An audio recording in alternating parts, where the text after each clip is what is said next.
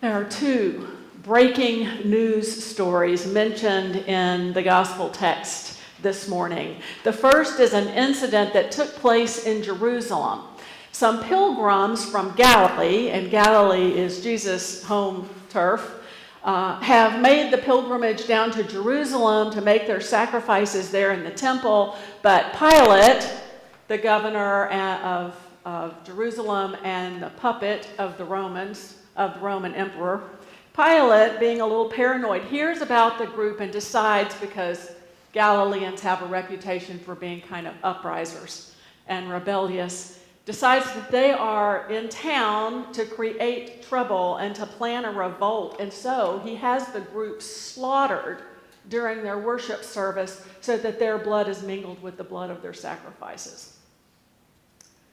Awful, tragic, senseless death. The second incident that he mentions he, uh, is a referral to what was probably a lookout tower on the outside wall of Jerusalem, and Jesus calls it the Tower of Siloam. And he talks about a time when apparently just recently one of the towers collapsed and landed on 18 people who were standing there unawares in the sunshine, you know, tourists in town marveling at this beautiful architecture, and all of a sudden a tower lands on their heads and they're gone and buried in the rubble. Tragedies, innocent lives lost. They're still hot topics of conversation today as we speculate how to make sense of things like the chaos in Haiti, where the people can never get a break, it seems, between all the coups and the corruption of the government, and then all the tsunamis and everything that seems to, to befall their homeland. Or how about the nine innocent college students and a 13 year old boy and his father who are killed in a senseless head on crash on a two lane highway just last week? Or the horrible loss of life we witness on the news every day in Ukraine, or the people who lost their lives in tornadoes in Iowa and Kentucky. You know, all of these are reminders of how fragile and how capricious life can be. They're also an invitation to see grace, to see God's grace and love and power and presence right now in every breath we take. In every moment of life we are given, and to make the most of every day. It's an invitation that Jesus issues to to see the grace. That's what he means by repentance. It's a change in perspective. It's um, the, the metanoia, it's the moment of awakening that's life changing and changes direction. Such grace that we are still here, that we are alive and breathing on our own, and by no great merit of ours, and therefore simply by the grace of God alone. It's a miracle every moment that we do not get hit by a bus. It is a miracle every time we stand outside and falling debris does not land on our heads. It is a miracle every day that we are not attacked by a madman or we don't drop dead of a heart attack or any of the other freakish calamities that snatch away people's lives in an instant. So often, we ignore the blessing of just having life and instead seek to blame God the minute life goes awry. It's so easy to ignore the grace.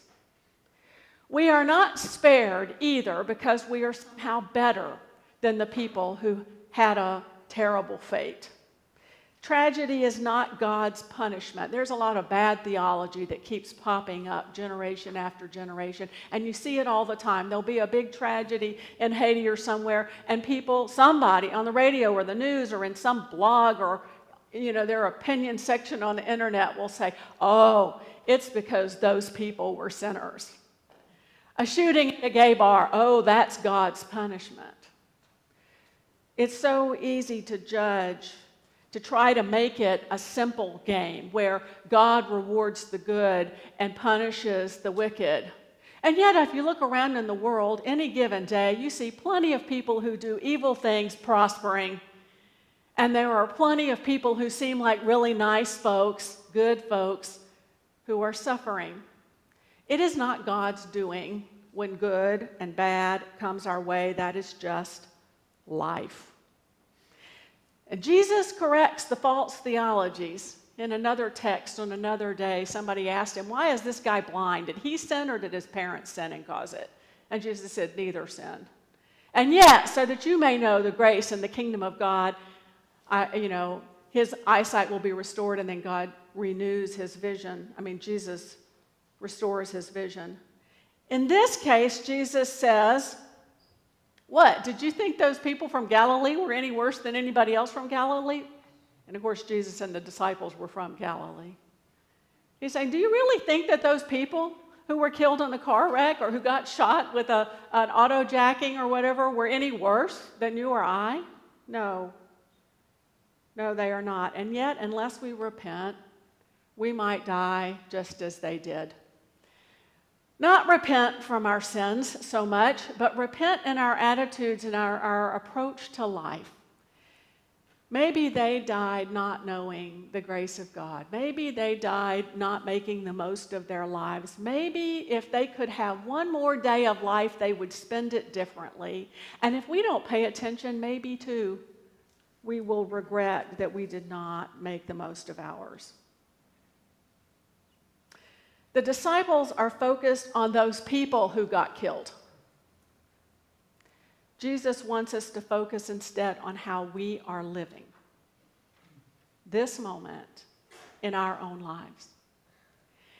He wants us to adopt a different perspective now before it's too late, to stop trudging through our days, letting our sense of purpose and joy be dissipated, I think, by the demands of the world and the demands of things and people around us.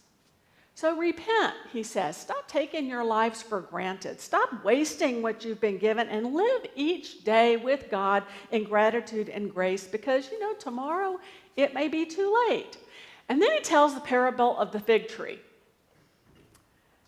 There was a fig tree a guy planted in his vineyard. And for three years, he goes by and looks at that fig tree, and there haven't been any figs on it. And he says to his gardener, he's like, you know, I guess just cut the thing down. It's wasting the soil. It's taking nutrients out of the soil and it's not doing anything with them. It's not bearing the fruit that it was meant to bear.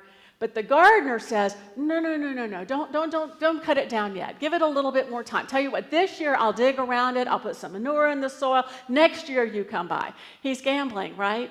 That if he does all this extra stuff, that tree's going to bear fruit. And the vineyard owner relents and says, Fine. Our focus should be on leading fruitful lives, knowing that God has not given up on us. God does not give up on us.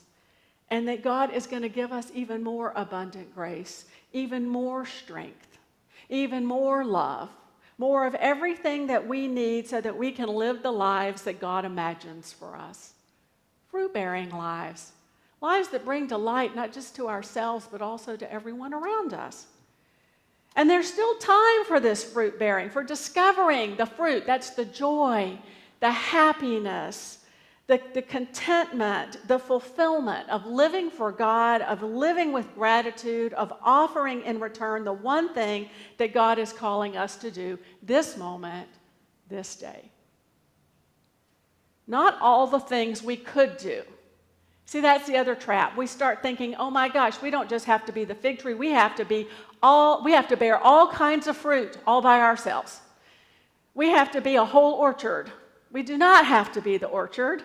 We just have to be what we were created to be by God, to be our authentic selves, to do the things that we can do with what we have been given in this moment of our lives right now by the grace of God.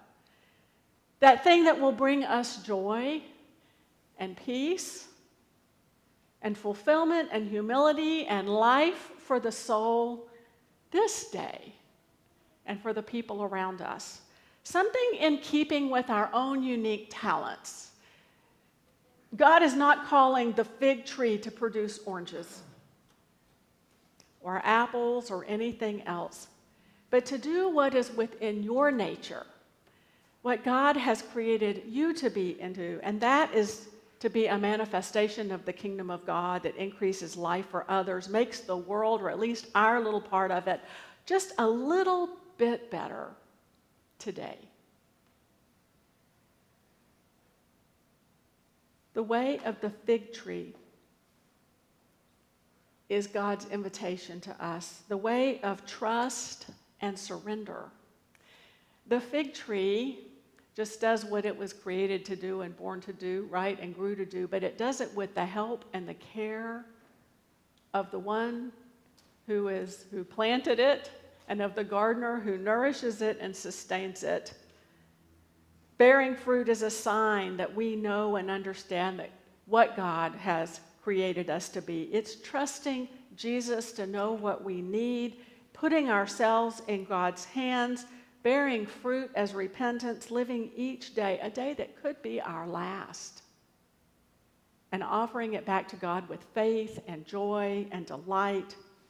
Jesus says, therefore, you have been given a second chance. But these moments don't last forever, and tomorrow may be too late. So instead of focusing on the things you can't control, instead, notice all the ways that God is at work in your life. Take advantage of all that manure and grace, knowing that God has faith in you, and focus on what God is helping and encouraging you to be and do in this moment while you still have that unmerited gift called life.